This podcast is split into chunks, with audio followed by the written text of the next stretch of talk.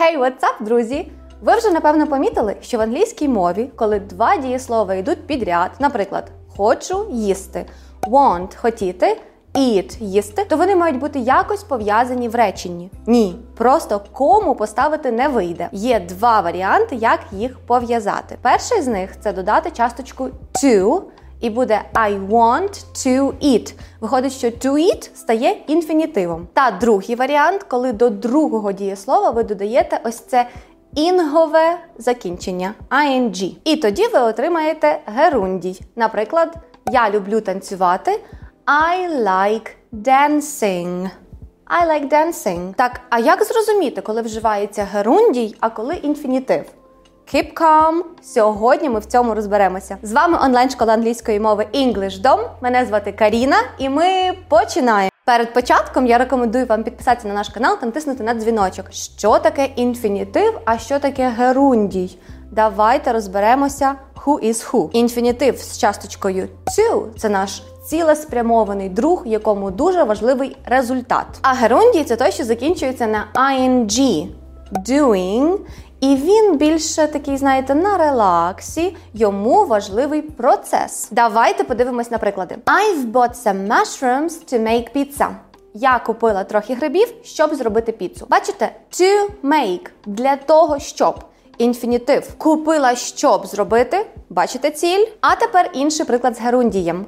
I like cooking. Я люблю готувати. Мені подобається цей процес. Розумієте? Тільки не варто плутати герундій з present continuous. Так, present continuous також у нас є е, закінчення ing, але різниця в тому, що герундій це просто два дієслова підряд. I like doing something. А в present continuous має бути обов'язково to be. I am to be doing something. Принципово різні речі. Так, коли ж вживати інфінітив, а коли герундій? Зараз розберемося і почнемо з інфінітива. Є чотири основні правила його вживання. Перше правило називається щоб. Що це могло означати? Як я вже говорила, інфінітив у нас товариш цілеспрямований. Він використовується для вираження мети своїх дій. І в такому разі часточка to буде перекладатися як щоб.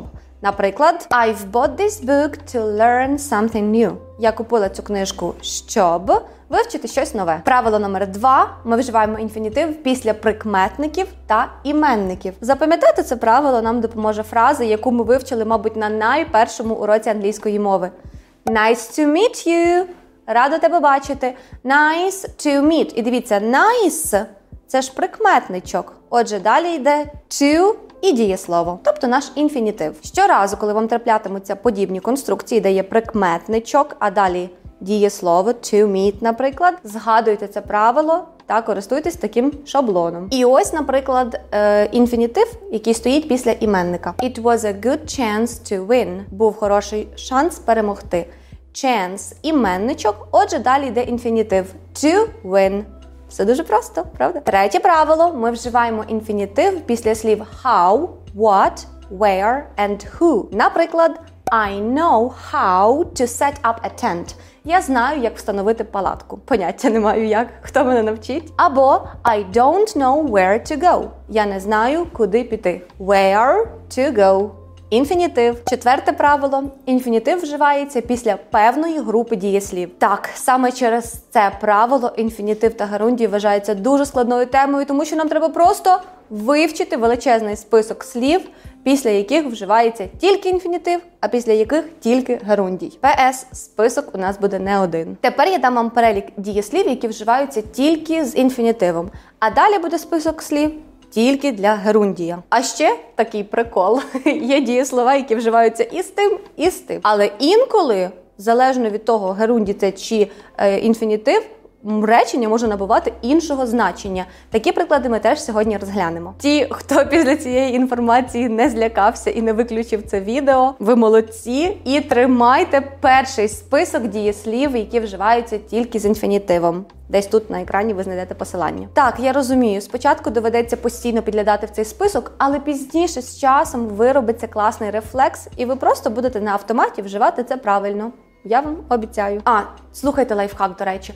Я пропоную вам спочатку вибрати список, невеличкий список, нехай це буде 10-20 дієслів, які ви найчастіше вживаєте, і вивчити тільки їх, і пробувати часто вживати. А потім потрішки збільшувати, нарощувати цю кількість. Спочатку використовуйте найпотрібніші на практиці, а інші потім самі по собі потрішки підтягнуться. Каріна поганого не порадить. А тепер давайте розберемося, в яких випадках ми будемо вживати герундій. Тут дуже просто, так само, як і в інфінітива, є чотири правила. Хоч десь є якась послідовність.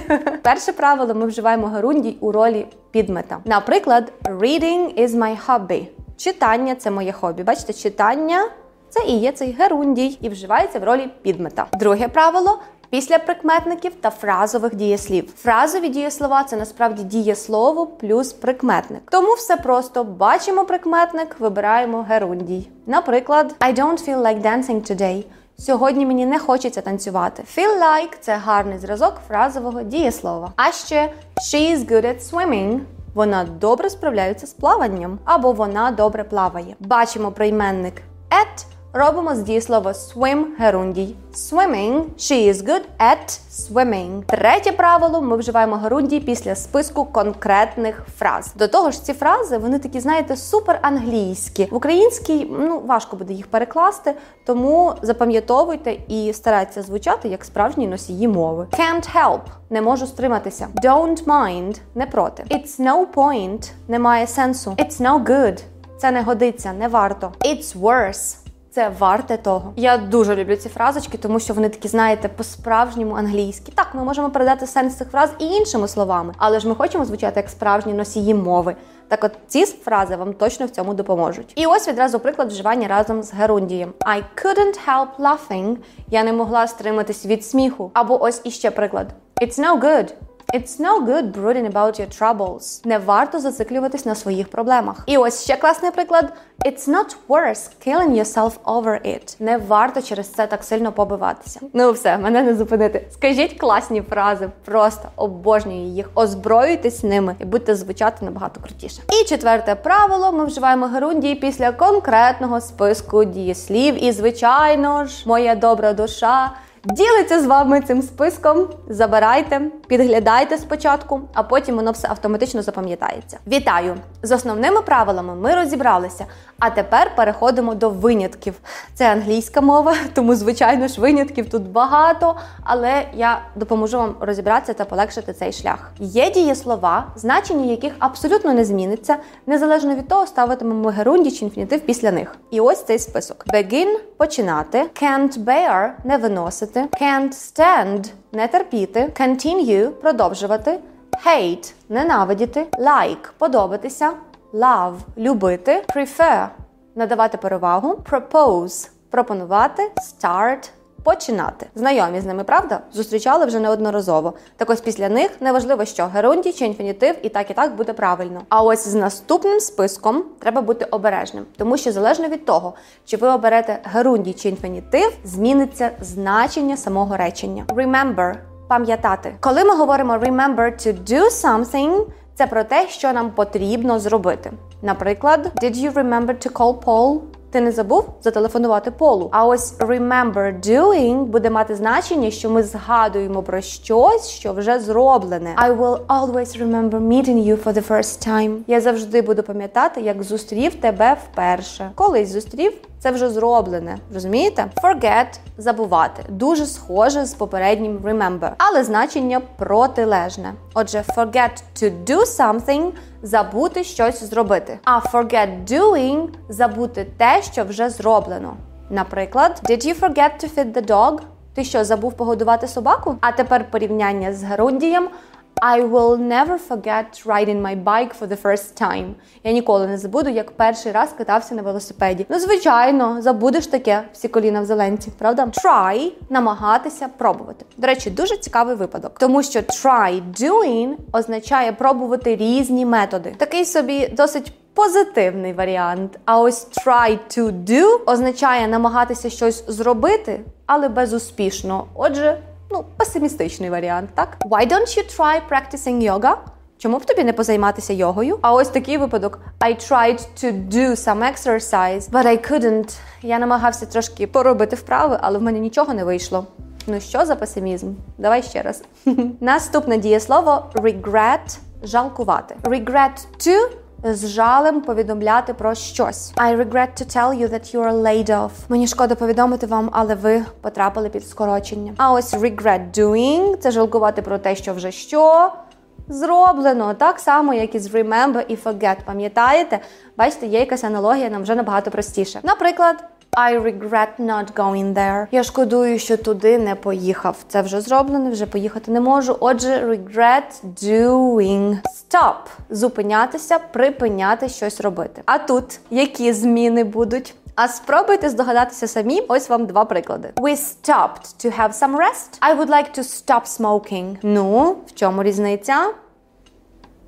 Молодці, я впевнена, ви здогадалися. Ось бачите, в першому випадку ми зупинилися, щоб перепочити. Тобто ми зупинилися для того, щоб щось зробити. А ось в другому я хотів би кинути палити, я хотів би взагалі припинити цю дію, припинити цей процес. До речі, зверніть увагу на вживання цих двох дієслів seize and quit. Синонімів до stop. Seize зазвичай набуває форми інфінітиву, але інколи може і переходити в герундій без особливої зміни значення. А ось quit приймає тільки герундій. І ось відразу приклад: Hey you guys, stop goofing off and do some work. Так, друзі, припиніть байдикувати і зробіть вже хоч щось. Так, байдикувати це точно не про вас. Дивіться, які ви молодці. Ви додивилися відео до кінця і послухали всі правила вживання герундію, інфінітиву та різниці між ними. Хтось з вас уже був з інфінітивом на ти.